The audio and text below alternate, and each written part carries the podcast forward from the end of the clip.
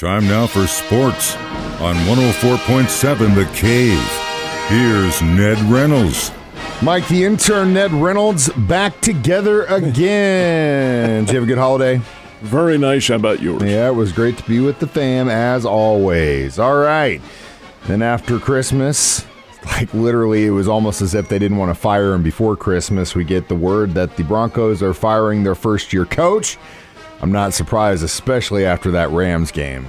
I am a little bit because it is a little unusual. A, a rookie coach who hasn't even completed his first year yet to uh, let him go. Yeah, the Broncos are four and eleven, and much was expected out of the uh, out of the team. But that debacle by the Rams, fifty-one to fourteen, certainly didn't do himself any good at all. And keep in mind now, the the Broncos are owned now by a new company, and that new company happens to be named Walmart and they are not in the business of not in the business of tolerating circumstances in which the, they are uh, intimately involved, and they are with the owners of the Broncos. It's the Walmart family that owns them. So they said, "Hey, look, two games remaining. Let's make a deal. You're not going to be around. You're not getting the job done." But the offer, who's who's going to want that job?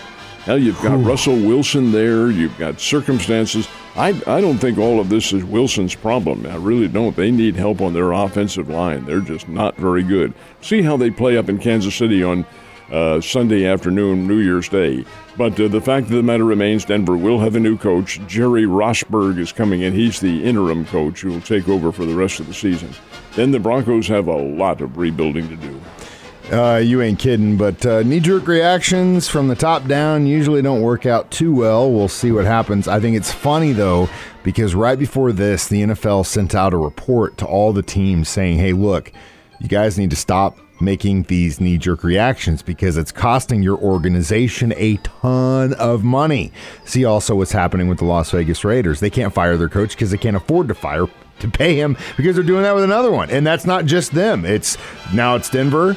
Jacksonville. There's all they're all over the place. They are, and they uh, are there. You're right about the knee-jerk reaction, but keep in mind, Mike, these owners are not poverty-stricken. I don't care what they are; they're all million billionaires. They most, for the most part, if not all of them, they are in the billion dollar. Look at Walmart. My God, what are they? Zillions.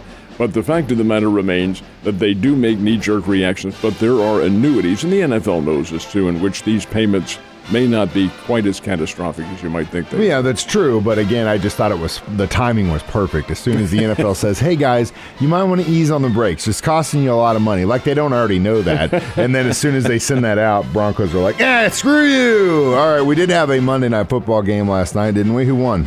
The Chargers won 20 to 3, kind of a methodical victory for them over the Indianapolis Colts, but they were playing in Indianapolis. Nonetheless, I thought Justin Herbert played very well. They did it was a rather pedestrian game on their part because they didn't take any big chances. They knew a win would put them in the playoffs.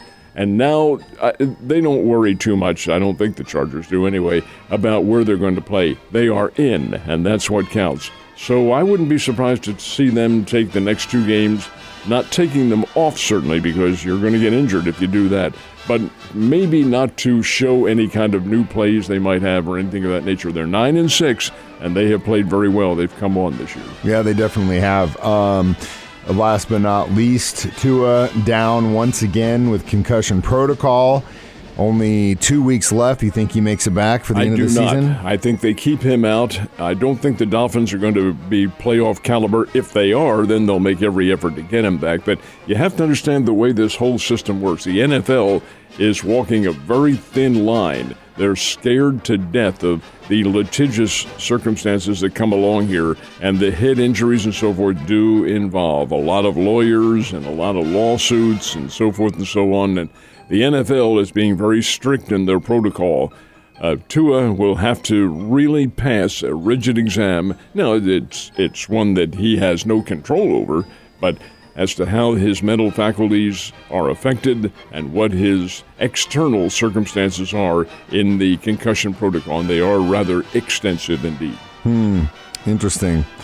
It's funny how things work out in the NFL after all the hype going into the season. Uh, you know, oh, from that standpoint, but the head injuries are very interesting because back when I was playing, and not all that many years ago, what's the matter? He got his bell rung, get him back in there. Well, the bell ring is a concussion, and that can have long term circumstances many years later, and that's where that's where the courtroom gets involved and where the NFL is being very careful. You got a lot of guys suffering from CTE is no joke at all. So uh, it's definitely something to watch out for. And uh, I'm glad they're doing something about it because obviously I want my kids to be able to play football, but uh, don't want them to be debilitated for the rest of their life because of a sport. So you can understand the concern. Blue and Gold Basketball Tournament is annually one of the top events of the year in this area. Top teams do okay yesterday. They did indeed. Uh, you're right about the blue and gold. It dates back to the early 1940s when it began. This is one of the most historic institutions on a holiday that occurs in not only in the state but in the country. And the blue gold is very, very popular. Blue gold are the two divisions that the 32 high school teams play in. Pink and white, same thing for the girls, although that's a relatively newer tournament. That's played over at Drury. The blue and gold is played on the campus at Missouri State University, and it's really a lot of fun because the matchups are so diverse. You get the giants against the small schools, and occasionally those small schools win. Didn't yesterday. There are 32 teams divided, and the top eight are seeded, of course, one through eight, and all of the seeded teams won yesterday in both the blue and the gold divisions. The top seed in the blue is Bolivar, and they were a big winner over Springfield Catholic 49 30. Top seed in the gold is Nixa. They were an 86 39 winner and in their game as well over Clever. So you had the top seeds winning. The pink and white tournament begins today over Drury University, and it's just a lot of fun. Great basketball. These teams get out and they really scrap, and it's a terrific way for the kids to spend the holiday without fooling around and getting into trouble. You're out there on the basketball court and having a lot of fun. You're absolutely right. And uh, it's like I said, a great thing for the Ozarks. You get to see a lot of these kids that are developing into what could be some really, really top talent in the country. It's always a blast, and I know you love being a part of it every Absolutely. year. Absolutely. College basketball rankings are out. The Mizzou make the cut. They did not, and I am very, very surprised at this too. And I'll tell you why. Purdue is the number one team in the country. Connecticut's number two. You knew that was going to happen. Missouri is 11 and 1 and they did not make the top 25 in the Associated Press rankings. The AP Mike is considered to be the, the really the hallmark of all your college basketball rankings. Not in the top 25. No, wait a minute. This is a team that beat Illinois last Thursday like a drum up in St. Louis before 18,000 fans, and you're not ranking them in the top 25? And they are 11 and 1. Admittedly, their schedule's a little dicey because there there's some who are not very good teams on there, but Illinois certainly is, and the uh, the Tigers slaughtered them. Now the one loss that Missouri has, the one loss is to KU, and it was a thunderous loss, ninety. Was it 95 to 67 or something like that? So I guess the ratings bureau said, well, wait a minute, these guys still haven't proven themselves. Well, they will. They'll have the chance now. They beat Illinois on Thursday night. Tomorrow night, tomorrow night, Missouri is host to Kentucky. This is the Southeast Conference opener for the Tigers. The game is already sold out up in Columbia. That won't bother Kentucky anyway, in any manner, because they play before sellout crowds anyway, wherever they go. But John Calipari will bring his team in there, and Missouri is a very slight favorite in that game. Then after the Kentucky game, their next game after that is Arkansas in Fayetteville. Arkansas is number nine in America. So I think the uh, the Tigers are going to find out how really good they are. They've certainly hurdled number one, and that was big, but not to be in the rankings. Uh, I don't know. We'll see what happens. Well, they can set the tone, and sometimes that does a lot for a team to kind of light that fire to show they got something to prove and prove it on the court, which they hopefully can do. There are some area fans interested in yesterday's bowl game in Detroit because we had some kind of local tie-in. Is that we right? did indeed, and and it was it's it's kind of fragmented in a way, but there was a local tie-in. The game was Bowling Green, which is from the Mid America Conference, and New Mexico State from Las Cruces. New Mexico State historically has had very bad football, very good basketball, but very, very poor on the football season. And this this year, they started out re- uh, with a record of one win and five losses. Here we go again. But the team rallied, came on, played some weaker teams, that is true, but New Mexico State did come on and finally finished with a regular season mark of 6 and 6. Very nice. Did get a bowl game because every team gets a bowl game, it seems.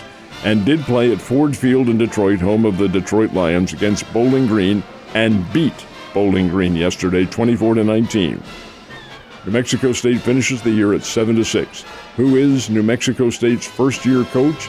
It's a fellow named Jerry Kill, K I L L, and yes, Jerry Kill was the individual, the coach, who coached the very first ever Webb City team to a state championship. That was 15 other state championships ago, back in the late 1980s. But Jerry Kill has a great legacy in this area. He's a Pittsburg State guy, and he he's, he's a guy who's had some physical problems, so you have to really feel for him. But he came on and guided the Aggies to a win, and Jerry Kill, the architect of Webb City's football program, winning the first of their 16 state championships, is the winner yesterday in the bowl game in Detroit pretty cool stuff to see. But like you said, everyone gets a bowl game. It's uh, kind of losing its luster, I think, at least until this weekend when we get some of the uh, playoffs get going. the Final Four yeah. this weekend. That will be big. It's going to be big time this weekend, Ned. You have a big time Tuesday. I will see you on Wednesday.